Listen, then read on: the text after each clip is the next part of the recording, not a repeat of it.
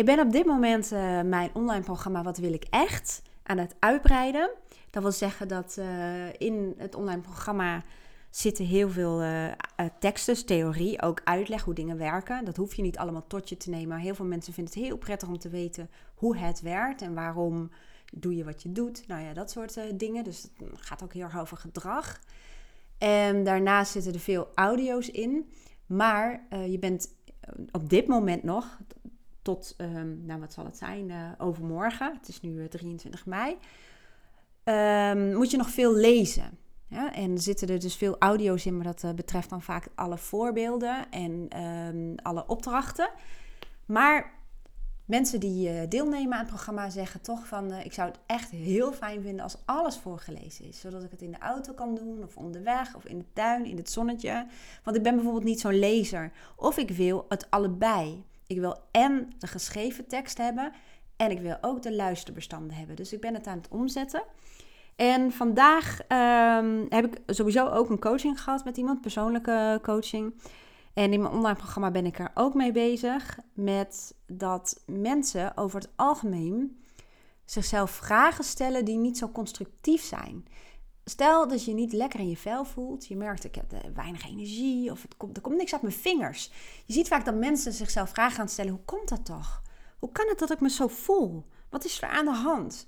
En dat zijn vragen die ehm, zorgen voor inzicht of een verklaring, waarbij het heel vaak helemaal niet te duiden is waarom je je voelt zoals je je voelt. En als je al kunt achterhalen waar het aan ligt, hè, even gewoon een heel simpel voorbeeld. Ik neem aan dat er veel vrouwen zijn die hier naar luisteren. Maar als je ongesteld bent, ja, eerlijk eerlijk, dat is niet mijn allerbeste periode. En dan weet ik dat, dat ik dan meestal even net iets minder scherpte of energie heb. Dan helpt het wel dat ik weet, oh ja, het is dat moment. Dus uh, nou, dan pas ik mijn tempo daarop aan. En dan zie je dat de wetenschap, dus dat je in die fase zit, dat je uh, daarmee meteen een oplossing hebt. Van ik uh, pas me iets aan en ik ben dan ook wat milder voor mezelf. Maar in heel veel gevallen werkt het dus niet. Ook niet als je gaat kijken van wat heb ik allemaal meegemaakt in mijn jeugd. Hè? Of hoe kan het dat ik zo nu ben. Het heeft eh, vaak wel een functie, dat wil zeggen dat mensen toch een stukje erkenning krijgen als ze dingen kunnen verklaren waar het vandaan komt. Dat is heel fijn en heel helpend.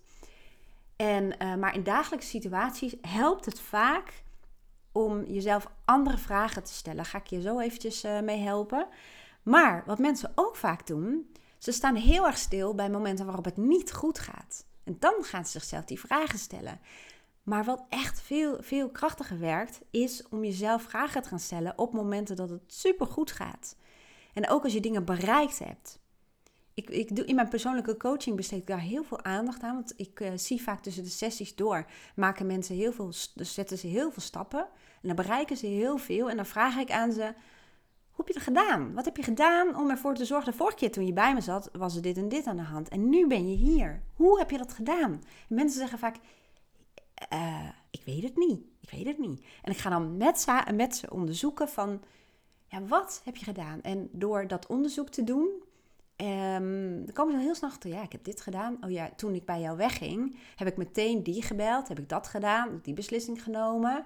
En heb ik uh, met die contact opgenomen. Daar kreeg ik echt inspiratie van, ik kreeg ideeën van. En ik voelde al veel meer energie. Ik heb dat onderzocht. Dus ze hebben allerlei dingen gedaan waardoor ze hebben bereikt wat ze hebben bereikt.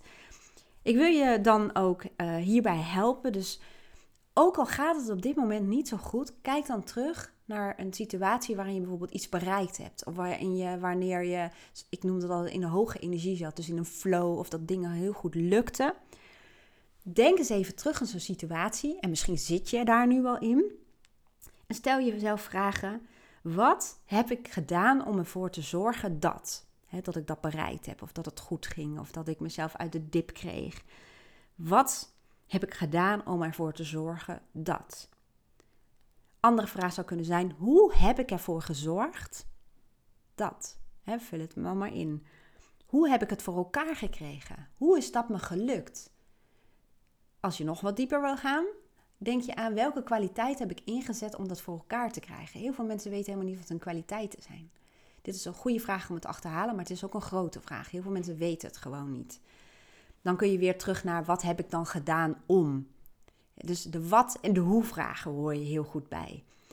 Dus even samengevat, of je nu in een slechte periode zit, om het even heel kort door de bocht te zeggen, of een goede periode. In beide gevallen stel jezelf constructieve vragen. Als je in een slechte periode zit, in een dip, stel jezelf dan vraag: hoe wil ik me wel voelen?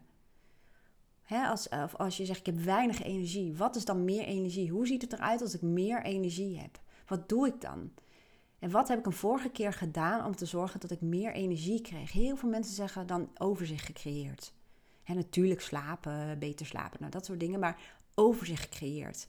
Vaker pauze genomen. Ik ben, uh, s'avonds zijn we gaan wandelen. Zoek of onderzoek welke stappen je de vorige keer hebt gezet om jezelf eruit te krijgen. En als het dus goed met je gaat, nog beter, want dan is het uh, hartstikke vers. Dan zit het uh, nu op je netvlies. Schrijf op, wat ben je dan nu aan het doen? Hoe komt het dat je je zo goed voelt? En probeer zoveel mogelijk te denken aan wat jij dan doet. Want dan hou je de invloed bij jezelf.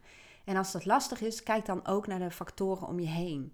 Maar weet op het moment dat je naar uh, de dingen om je heen gaat kijken, ja, mijn vriend die is veel vrolijker. Ja, logisch dat jij, of nou ja, logisch, vaak is dan ook dat jij ook vrolijker bent. Alleen dan zit de regie bij je vriend dus ook in het geval dat je vriend niet vrolijk is, zijn er heus situaties geweest waarin jij ervoor gezorgd hebt dat je wel vrolijk was, ondanks zijn bui. Wat doe je dan? Wat doe je dan anders? Ik hoop dat je hier iets aan hebt. En uh, mocht je deze podcast luisteren en denk je, ja, oké, okay, nou moet ik deze podcast wel vijf keer luisteren om al die vragen op te schrijven. Ik zou zeggen, um, zet dan even in de reactie hieronder of stuur me dan even een mail of zet het op mijn Facebook. Um, je kunt me op allerlei plekken vinden.